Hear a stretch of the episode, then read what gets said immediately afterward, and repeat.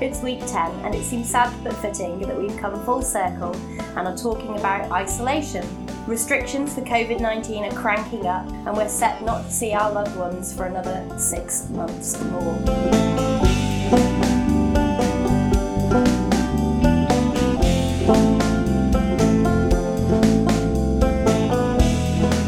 The Survival Lab. And welcome to the Survival Lab, Week 10. week 10. Um, I'm Sean, And I'm Sarah. and welcome to How to Survive in Isolation Yes. Mark 2. yeah, well, when we planned to do this episode, we hadn't gone into this next stage of lockdown, had we? No, but now we are. But now we are, so it feels very fitting. So here in the UK, pubs close at 10 pm. apart from in Parliament. Apart from in Parliament, that stays open, of course.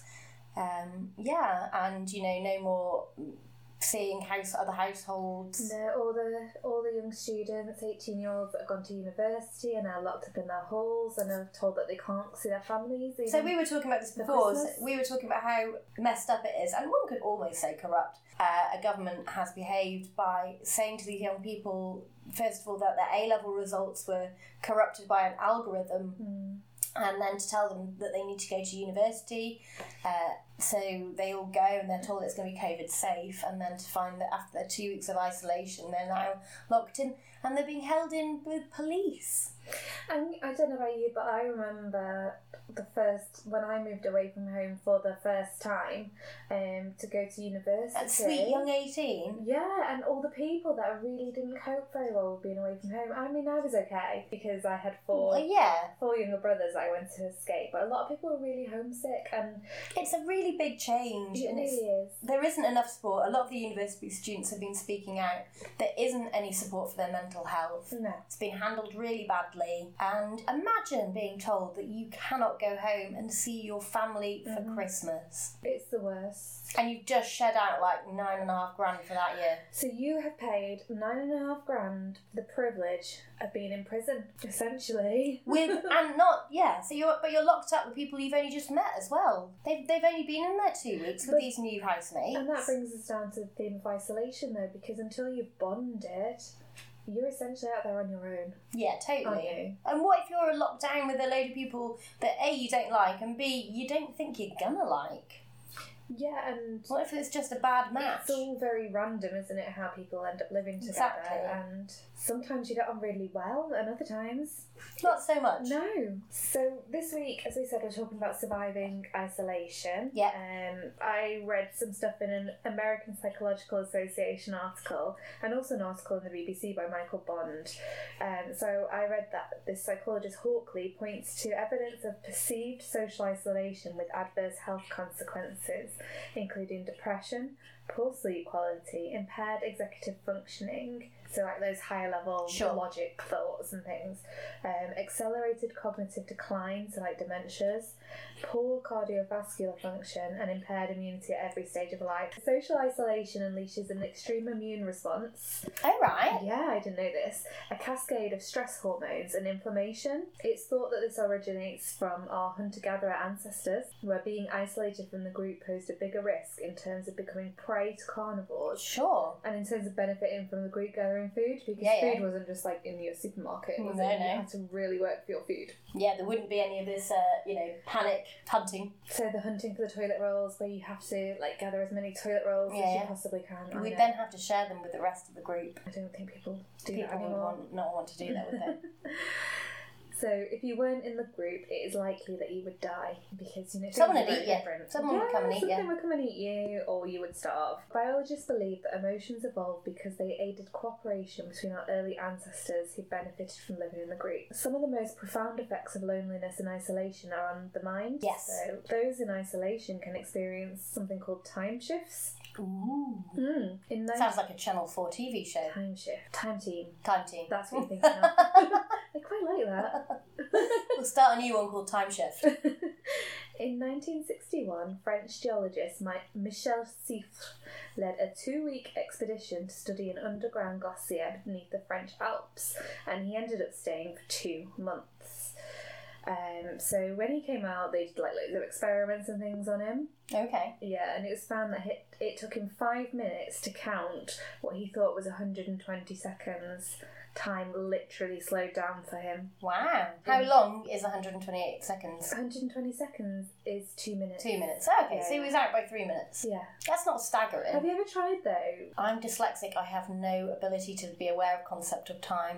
I did my degree in psychology, and I remember doing like a whole module on the psychology of time. Okay. and the whole time flies when, it, when Mm. sure, you're, when you're having having fun. fun because it does and it's really interesting the experiments where you are asked you might be given a task or not a task and asked to guess how much time's elapsed it's really interesting how dependent on what context you're in, Yeah, yeah. what you guess in the 1950s or- and 60s china was rumored to use solitary confinement to brainwash american prisoners captured during the K- korean war experiments exist where participants experienced extreme isolation and they experienced hallucinations Oh, as wow. well. we are all different and while some experience difficulties in isolation others thrive so Excellent. let me tell you a little story in 1968 there was this um, competition there were nine entries in total and it was a non-stop around the world solo sailing race Okay. Okay, so I'm going to tell you about two of those competitors.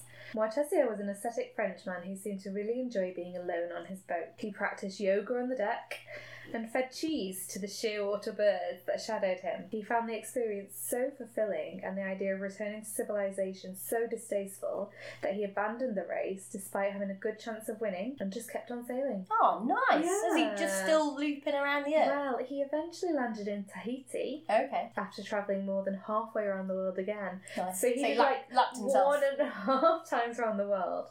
And he said, I continue non stop because I am happy at sea. And he said, and perhaps I want to save my soul. Aw. Yeah. However, another competitor called Crowhurst left England ill prepared and sent fake reports of his supposed progress through Wow. the Southern Seas, whilst never actually leaving the Atlantic. Nice. He drifted aimlessly for months off the coast of South America, becoming increasingly depressed and lonely. He eventually retreated to his cabin and consolidated his fantasies in a rambling 25,000 word philosophical treatise before jumping overboard, Oh my god. and his body was never found. Jesus. So, yeah, some people thrive in isolation, Yeah. people dive in Die, isolation. yeah, really shouldn't have done. Yeah, oh dear. Round the world sailing wasn't for him. It's not for me. I don't. I don't think I would do well solo cruising around the world. I think I'd do better a with someone who could sail a ship and had some knowledge of, of where we were heading. Uh, Maybe a Yeah. map reader. Oh, that'd be useful. Um, and also, I think I'd be better in a crew, mainly with a crew of people who knew what they were doing. I thought you were going to say I'd be better on a cruise. W- Well, no, because I've watched videos of cruises, and I don't think they're for me. Oh, I think it's hell on earth. There are too many people So many people. on the cruise. What I'd do better at is um, yachting. Have you ever been on a yacht? No, but I quite like the idea of it being just a few people and uh, some professional sailing people. Yeah, see, I've been on a yacht and it's it is fun, but it How rich are you? I'm not rich. Oh. Okay. Did you get to have cocktails on the yacht? No, You did it wrong then. I had ginger biscuits to stop me vomiting. Okay. so um, when me and Mike went on our mini moon, we went to Liverpool, and I wanted to go on the um, cross the Mersey in the on the boat The ferry on the across ferry. I Mersey. wanted to go on the ferry across the Mersey. They play that song the entire time. I so thought you it was going to be romantic. know. It's not. Now we had a few drinks before the day before, so we were a little hungover. We stood on the gangway, and uh, it was moving, but I started to feel increasingly unwell. And I thought, no, it'd be fine. So I was like, once I'm on the boat, it'll be all right. Turns out I am very seasick. It was a gentle crossing. Ooh, You were seasick on that boat. yeah, oh, you can't I go on a spent yacht. the entire time hanging over the edge doing deep breathing to not throw up. Oh no. But I still want to cruise around the world in Do a you know fancy what- yacht. So what's if actually anyone really wants fun? to take me, sorry. The uh, what's really fun is the fast ferry to Dublin in the old island. On the fast ferry, if you like try and walk, it's everyone that's trying to walk looks really drunk, They're Nice. just like staggering around. It's amazing. That But Oh, does yeah, sound take fun. your um, travel sickness pills Okay. for that one. I liked your uh, stories there. So um, I have a story for you. We need to talk about Robert Maudsley. Do we? We do. And I got some of this information from the Lanx.live, the Wakefield Express, Ooh. Wikipedia, and Murderpedia. I love Murderpedia. And I also watched a documentary called Making a Monster. Have I seen that? I think it's on my watch list. You should do. Robert John Maudsley was born 26th of June 1953. He was the fourth child of a Liverpool lorry driver. Before his second birthday, Robert, his brother Paul, and Kevin, and his sister Brenda, I like that name, Brenda, Brenda. um, were all taken into care after they were found to be suffering from parental neglect. They spent their early years in a Catholic orphanage in Crosbury. Oh dear. Uh, and it was it, it was recorded that in Lazarus' house the children flourished. Paul, Robert's brother, remembered at the orphanage, we all got on really well. Our parents would come and visit, but they were just strangers. The nuns were our family, and we used to all stick together. Yeah, I mean, we all often think, you know, Catholic orphanages are horrible, but maybe their home life was so horrible that But the strictness of the nuns yeah, was that's- like That's comfort. equally shocking. yeah, it is. Yeah. Because children should be in families. Yes, they should. At the age of eight, uh, Maudsley and his si- siblings were retrieved by his parents and subjected to routine physical and mental abuse. Maudsley later claimed that he was raped as a child, and that's why he has such uh, deep psychological scars. He himself said, All I remember of my childhood is beatings. Once I was locked in a room for six months, and my father only opened the door to come in and beat me four to six times a day. Wow. Locked Trauma. in the room for six months. Trauma. So much trauma. As a child, as an eight year old child. That's horrendous. During the late 60s, as soon as he was a teenager and he was free to leave Liverpool, he did. His father told the rest of his family Robert had died. What the Nice.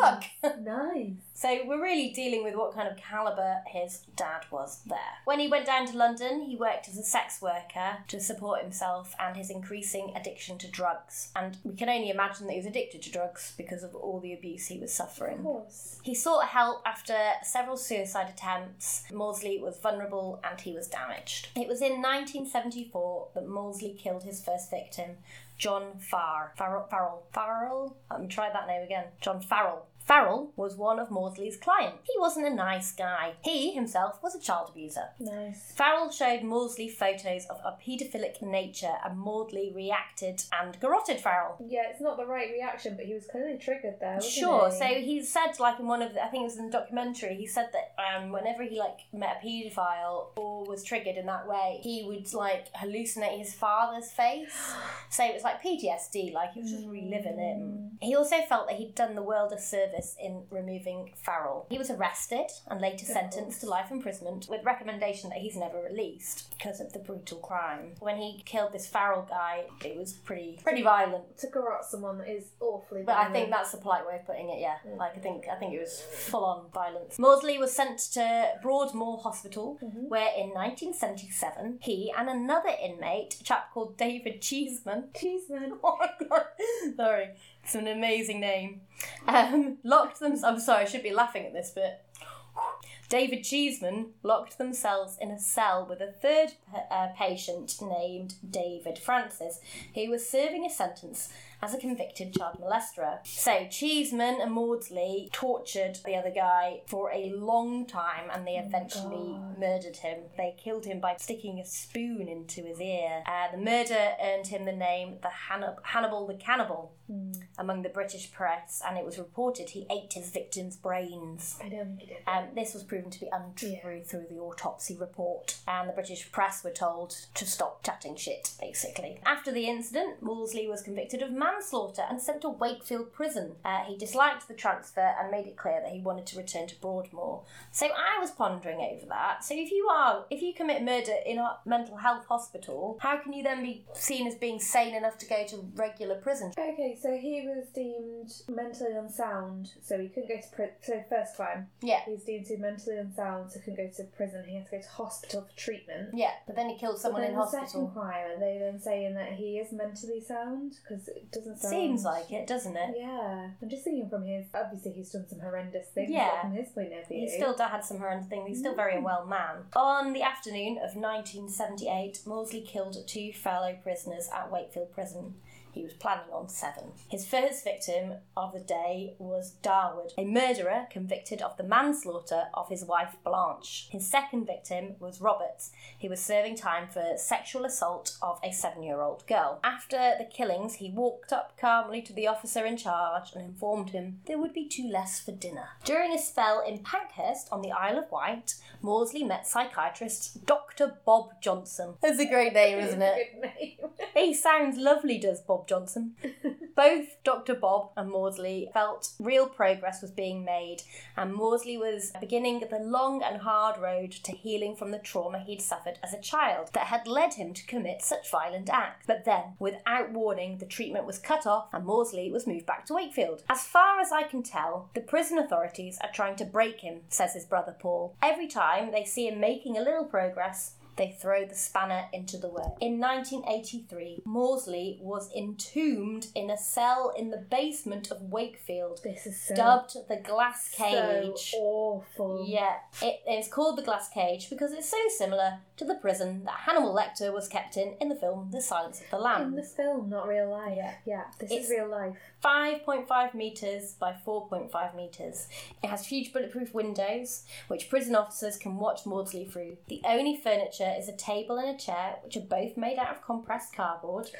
I thought that was interesting. While the toilet and sink are bolted to the floor. The bed is a concrete slab, and the door is made of solid steel, which opens into a cage just inside. So basically, it's the ultimate prison because there's no, there's n- he has no control over his environment and he- Nothing. there is no way out. There's no way There's out. no way he can hurt himself to No. like, get out of it or anything. No, and it's so stark. It's not. Mm. It's not. Uh, I'm not saying that. Well, actually, no, because he's a really unwell man, so there should be some therapeutic stuff for him. He's done some really horrendous things, but actually, a life in that box. It's not going to make him better, is it? No. Therapy will make you better. Going to be really damaging, if anything. Yeah, it's going And I to. realise he's committed some horrendous. He is like you know it is awful what he's done. Yeah. I'm not Yeah, but I think we can say Doing we it. don't condone what he's done, but actually, as compassionate people, we want him to receive help and He's a support human being. to make the best of, of what he can. Not saying release him, but maybe Does Mm. he support need him. to be in that kind of environment? I don't. That's I, I just don't think anyone needs to be in that so kind of environment. inhumane. So he's just got this concrete slab and he's locked up in his cell 23 hours a day. He's only freed for one hour for exercise and he's escorted to the yard by six guards and he's never allowed any contact with any inmates. All I can think of is that little eight-year-old boy. Stuck in that when he's been beaten by his dad. In an interview, Maudsley said he felt tormented in solitary confinement. There's a lack of hope and I don't appear to have anything to look forward to. I think the officers could stop and talk, but they never do. That's what he said. In March 2000, Maudsley uh, unsuccessfully pled for the terms of his solitary confinement to be relaxed or to be allowed to commit suicide by fa- cyanide capsule. He also asked for a pet budgie, all of which were denied. His speech has been affected due I to bet. prolonged times in isolation, um, and the last contact he made with Dr. Bob was a little handwritten note that said, All alone now. Wow. He has done some terrible crimes. I can't imagine what the families must feel for the victims. But he is a human being, and are we treating him as a human being by locking him up like that? Thank you for sharing that. That is a story that I know. Every time I hear it, it just He's still in it, it though. chills me that he is in that. It's just like it's like the most awful horror film we can ever imagine, isn't it? Yeah. I just think that as human beings, we, we can afford some compassion. That doesn't mean that we don't consider No. him dangerous, but it does mean that we offer him some dignity. And have a bit of belief that people can be helped, not necessarily. And Dr. changed, Bob- but- Was convinced that the work they were doing was working. Mm. Yes, he's done some heinous things, but he's had a traumatic upbringing, and I just, I still can't justify treating somebody No. like that, no matter what they've done. No, and he said himself, you know, if if he had Unless he killed his yeah. If he'd killed his parents, then none of that would have escalated. If he but he was an eight-year-old kid, how could he have killed his dad? You know, he couldn't stop the abuse. Well, it kept going, didn't it? And Yeah. it's Like even when he left home, he was still being abused, Yeah, wasn't exactly, he? yeah. Wow, Sean. What have you got? Something a little bit more cheery, I hope. Yeah, yeah, I've saved us here. Um, so I'm going to tell, tell you a story about somebody called John McAvoy. Okay, so John McAvoy is a Nike-sponsored athlete who has first-hand experience of isolation, and he used it to turn his life around. Oh wow. Yeah, so my um, sources for this are John McAvoy's own like web pages, and also a podcast by Dr. Rangan Chatterjee, Feel Better, Live More, I believe it's called. But he's interviewed John McAvoy. He's done two episodes with him, Right. and from listening to that, I wanted to share this with you. Okay. I'm sat comfortably. Then I'll begin. Uh, so McAvoy was an armed robber who had nearly been shot dead by the police twice. Wow. And he was handed down a life sentence at the age of just 24. Jesus. I want to tell you this story because it's really inspired me, and McAvoy wants others to learn from his experience of what he learned during solitary confinement and how to thrive in isolation. Mm-hmm. Okay. So, a bit about McAvoy. McAvoy's father died before he was born, and so the only father figure that he knew was his mother's ex husband, Billy Tobin, who took a young McAvoy under his wing when he was just eight years old. McAvoy describes being impressed by the fine clothing and jewellery that Tobin wore and the fancy dinners that he took him out to. McAvoy was amazed by Tobin's talk of how he was a multimillionaire by the time he was 21. Wow. Yeah, and McAvoy wanted this life for himself. Of course he did Yeah, yeah. Easy you know, impressed. Very working class background, Yeah, single yeah. mom. What young McAvoy didn't know was that Billy Tobin was a prolific armed robber and he'd just been released from prison after serving 16 years.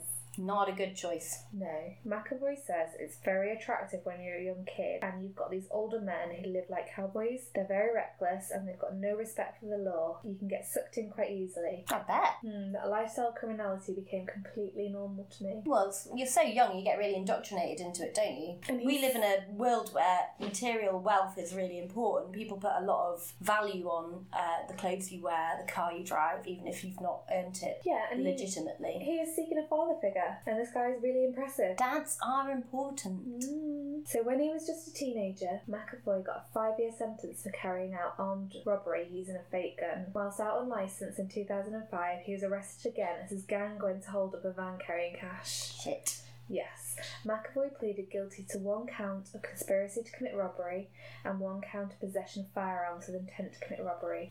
Unbelievably, in my opinion, McAvoy, at just 24 years of age, was se- sentenced to life imprisonment. Woo! So for one count of conspiracy to commit robbery and one count of possession of firearms, he got life sentence. Not hurt anyone, No, no. but because of his family history and connections and concerns that he may escape and that his connections yeah, would yeah. help him escape, It's got the name. he was placed on the maximum security wing of Belmarsh Prison. McAvoy says, I regret everything that I did as a young person. I've always accepted full responsibility for my actions.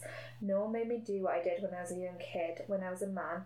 I made those decisions and I do regret them. He goes on to say, But I don't regret spending the time that I spent in prison, that 10 years. It's where I grew as a person, it changed my mindset, it changed my outlook on life. Whilst in prison, McAvoy wanted to fight the system, but then he realised that you had to come to a point of acceptance and work out how you can make the best of a situation. Nice. Mhm. Very zen. He says, When I was in isolation for a whole year in a segregation cell, if I'd sat there on day one thinking, I'm going to spend the next 365 days of my life locked in this 8 foot by 12 foot cell, I wouldn't have been able to mentally cope with that. No. So I had to develop coping strategies and I wanted to grow in that situation. I wanted to feel alive and I did that by doing cell circuits of burpees, Nice. press ups, step ups, sit ups, and I do thousands of each exercise Wow. because that just made me feel alive. Yeah, I guess getting your heart rate up. And he says, I didn't understand at that time about exercise and mental health, but obviously it was having a profound impact. And I would read every day, so I went through this transition of growth when I was in this situation. So it made me think of you. Do you remember at the beginning of When lockdown? I was in prison. Oh, right, yeah. No, when you made your junkyard, no, um, yeah, I made my, junkyard I gym. made my junkyard gym, yeah. You did, didn't you? Yeah. And that kept you. Kept me going for a bit. It did, and that you know it's a similar thing, isn't it? Yeah, totally. Getting endorphins running in your body is really Yeah, important. so at the time, like he said, he'd never exercised. So when he went into prison, he was overweight. Um, you know, he's a young man, but very overweight. He like loads of drugs and Yeah. drinking and those kind of things. So he's not in the best shape. He's never done exercise. wasn't into it at school or anything. But just one day, he just got up and he was like, "Okay, I'm gonna do this." Yeah. and he really struggled at first, but he built it up by doing like I'm going to do ten burpees today to I'm going to do twenty tomorrow. Yeah. So he was literally doing a thousand Wow. of each exercise every day, and he started going to the prison gym more. And at the age of 26, he got onto a rowing machine for the first time. He rowed 20 miles and everything ate, but he found that when he was on that rowing machine, it completely took him out of the prison. It's Nice. like he went somewhere Yeah, else yeah, in his head. It was a real escape. And McAvoy went from this to smashing world record after world record on that rowing machine. Wow. Seriously, and the guy, um, the gym guy at the prison, that prison officer, is absolutely amazing. He just completely encouraged and supported him because he noticed, um, and this is all me remembering what I Yeah. heard on the podcast. Um, he noticed how able McAvoy was on Yeah, the yeah. rowing machine, like how quick he was and his endurance. Yeah, yeah. And he was kind of like, "Oh, do you know that there's world records?" Yeah, that that you you can try. can do. So he started off small and just got bigger and bigger and bigger. That's and amazing to be so encouraged. It's Yeah. really important to have someone like that in your life. So important, and obviously it's Everyone needs a cheerleader. it's changed his life. It yeah, really if no one, has. if you, if he'd just been stuck in his cell, just doing his own thing, you know, he might have had a great time as well. But to go out and find someone, it's seeing your potential and your worth because I think and wants to help you achieve it. I think what I get from his he's always wanted to be successful. So he originally Don't we all, really Yeah. deep down, don't we all just want to be good and successful? But originally, he saw that success as being having the fancy Sure. suits, the nice Yeah, cars, yeah. and all those. Because things. that's what his influence was. Mm. But then this showed him that you know he gets successful in sport. Yeah. Um, so now he's out of prison. He competes in Ironman competitions. Sweet. Um, as I said, he's a Nike sponsored athlete, which means he's really good. Nice. And he's also an advisor to government, but his main focus is on helping others. Aw. So he's kind of graduated from that getting the stuff out Yeah. of sport thing. And he says, When I started working with kids, people in the prison service, I realised the greatest thing that you can do with your life is service to others and helping other people. When I was doing things for people that couldn't do anything in return for me, it made me feel amazing and it was so rewarding. If I've made someone else's life a little bit better and their kids' lives a little bit better because of their interaction with me, that's what legacy actually is. It lives on. Not like winning a medal or being really fast at running a marathon, it's actually human contact with other people. I think what he's just said about legacy is incredibly important Yeah. because having that is insane. I would really encourage listening to him talk. I I do will. find I'm him gonna- really inspiring. I'm going to check him out. Do Uh, I will uh, stalk him on the old uh, on the old Instagram. but yeah, I find him really inspiring, and he's just really genuine. Like when you hear him talk, and he's so enthusiastic. He believes everything that he's saying. Aw. Yeah, I really like him. Well, thanks for sharing that about him. He sounds like a great guy. Yeah, and he also gives so he gives some top tips for um, Excellent. It's like he knew. It's he like he knows knew. that we like top tips. We do like top tips, but he gives some top tips for um, isolation, and he's relating it to, as well as being in prison, our current isolation. Excellent. Hit hit us up with uh, McAvoy's top tips Oh, you're right. as read by Sarah. okay, so number one is routine, and it's so important. I don't Sure know about is. you, Sean, um, but in prison, McAvoy found having structure so important. Keeping routine and keeping active for your mental well-being, um, and even a ten-minute walk outside can make a difference. So, like in the current restrictions. Do you remember at the beginning where you were literally allowed out for For exercise one for hour. One hour. He's like, no, embrace that. You are allowed out Yeah, yeah. go out there and do your exercise. Um, he says do something to be active, even if you cannot go outside. It can be the smallest things. So maybe I was thinking like if you can't go outside and you can't do a lot, you could be like getting stuff out your cupboards, putting it on the kitchen countertops, and maybe putting it back in again. Yeah, or you know, take it out, clean it, then put it and back, in. again. It's just a bit of movement and Yeah. it's good for you. Um, he says this is a real opportunity to evaluate your life and make any changes that you've been thinking about. So, what do you want to do when this lockdown ends? Ooh, that's a good and deep question that we should probably all ask ourselves daily. Yeah, what you so um, on the podcast, Frangan Chatterjee was saying that he sees a GP and he's a bit of a I'm gonna say celebrity, but he's like he goes on all these tours Okay. and things. He's like he used to be Doctor in the House. It was a program on um, TV. Um, so he's like busy and a- away all the time. Yeah. But being in lockdown, he is at home Okay. with his wife and his children, and he's loving it. So Sure. for him, he was kind of like, ah. So actually, after this pause button's taken off, I do want to be around more with my family. Well, that's, That's nice more to important find than- out. Yeah. Yeah, so actually, this is although it seems really awful, and we've all had our dark moments, haven't we? We Where sure like have. can't do this. He, McAvoy's saying use it as an opportunity. Yeah. Just evaluate things and what you're going to keep, what are you not going to keep, those kind of things. So he says use this time as a moment of growth. It really is about mindset. What is a hobby you've always wanted to try, a language you've wanted to learn? Seeing it as an opportunity. Yeah, not just Grasp it by the horns. not a prison that's been enforced on us. He also says this is an amazing opportunity for humanity. Even if you just put a note under your neighbour's door and say, if you need anything, just phone me and leave your number. We're all in this together and everyone in their own regard is struggling. That's nice. I like that. And he says it's about reframing where we are. We're not imprisoned, we're actually saving people's lives by not going out into the community and spreading the virus. You're actually a service to society. That's nice. I By know. reframing it, I really like that. Warm feelings. Yeah, that's really nice. Um, I also found some great top tips um, by reading the metro.co.uk, written by uh, Sally Whitelock. I've got some good names today. She spoke to another guy called Benjamin Pothier, who was Good a name. in it, Pothier. He was a NASA spacesuit tester. Oh, you are so excited. Look at your little face. I didn't even know that was a job. Who knew? I mean, I might reevaluate what I'm Yeah, doing, I think and you want uh, that I job. might become a tester of some sort of suit, Uh, some spacesuit tester. Benjamin says, try as much as you can to plan your activities. Mm-hmm. Plan the next days uh, before you go to bed. Take two minutes just to sit down, slowly breathe, and make a mental list of all the positive things that you have accomplished that day. Have you cleaned the windows? Have you fixed the sink? Have you wrote an email hell to a friend? no.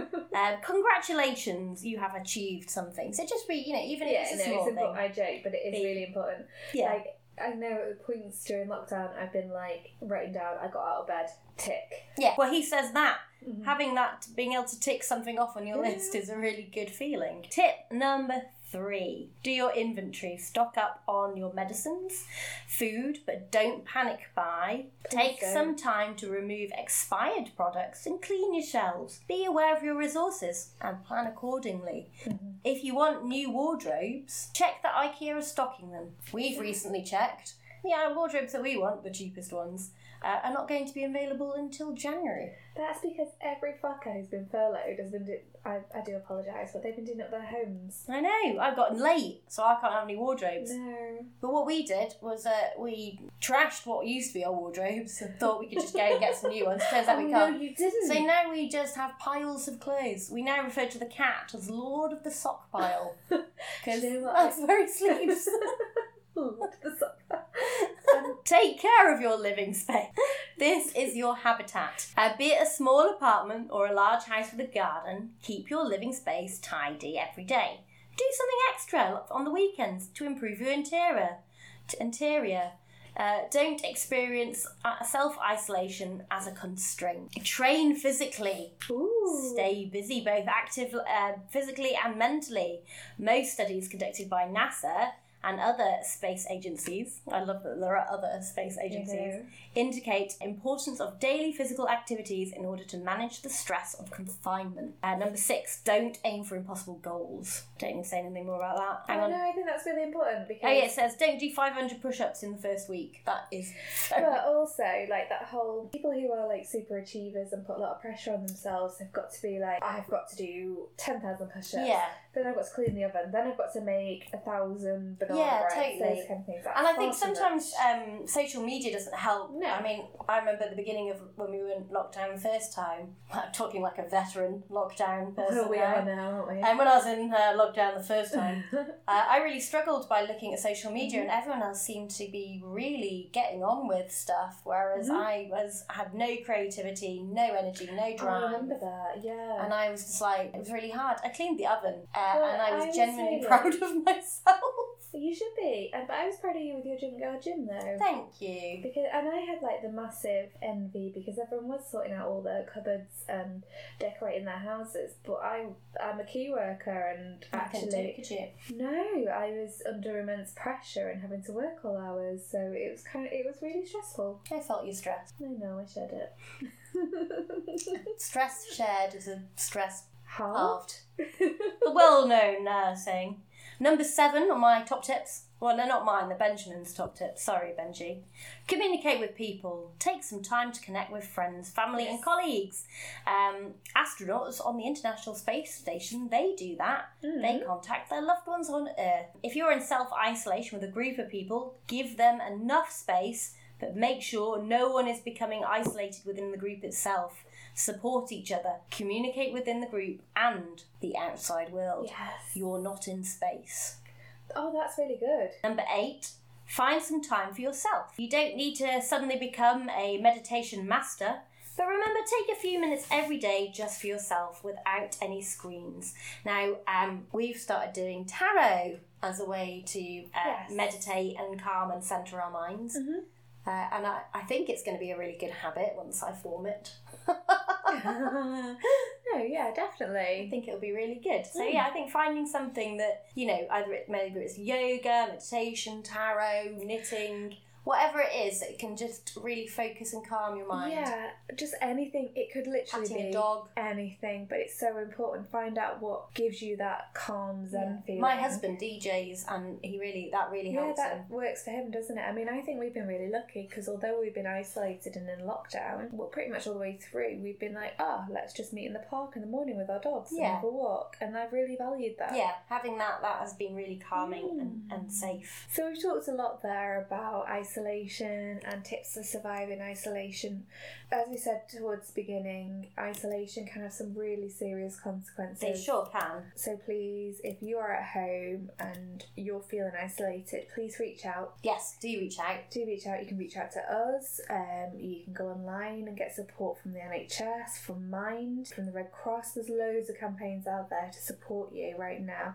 And I know that a lot of local authorities as well have had like helplines open Yes. during the pandemic so you can contact and they'll you know they'll they can arrange for somebody to come you know to chat to you even on the phone exactly. Yeah. and just be there because human beings we are connected and we need to be We connected do need. We're like we're like trees with roots. absolutely We all need to hang out and be connected, we do and to feel grounded and safe. yeah Um, so it's probably time now for uh, Survivor, Survivor of the Of the week. So um, this is an article uh, from The Guardian. It was written, uh, well, it was published on 22nd of June 2005. And the title is Lion Saves Girl from Kidnappers. Three lions rescued a girl of 12 kidnapped by men who wanted to force her into marriage. The lions chased off her abductors and protected her until she was rescued. Men had held the girl for a week in the remote southwest repeatedly beating her.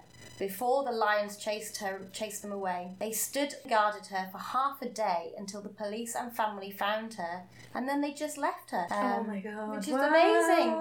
If the lions had not come in, it could have been much worse. Often these young girls are raped and severely beaten and forced uh, to accept the marriage. children A wildlife expert with the Rural Development Ministry said that it was likely the girl had been saved because she was crying. A young girl whimpering could be mistaken for the mewing sound of a lion cub, which in turn could explain why the lions didn't eat her. The girl was shocked and terrified and had to be treated for her cuts from her beating, but other than that, you know, she was back with her family. The police have caught four of the men. But are still looking for three others. The lion saved her and she survived. that's incredible that is just such a wow Go Lions! that's so lovely that like badass predators are like no you can't hurt Yeah, her they're like, no, no, she's crying Yeah. like a lion cub, so we're gonna look after yeah her. you can't do that to her oh I like that story Go Sian. Lions! Go Lions. So I guess that just leaves us with, One more thing to say which is, don't panic by toilet roll. You really don't need it. And don't fuck with the lions and keep on surviving!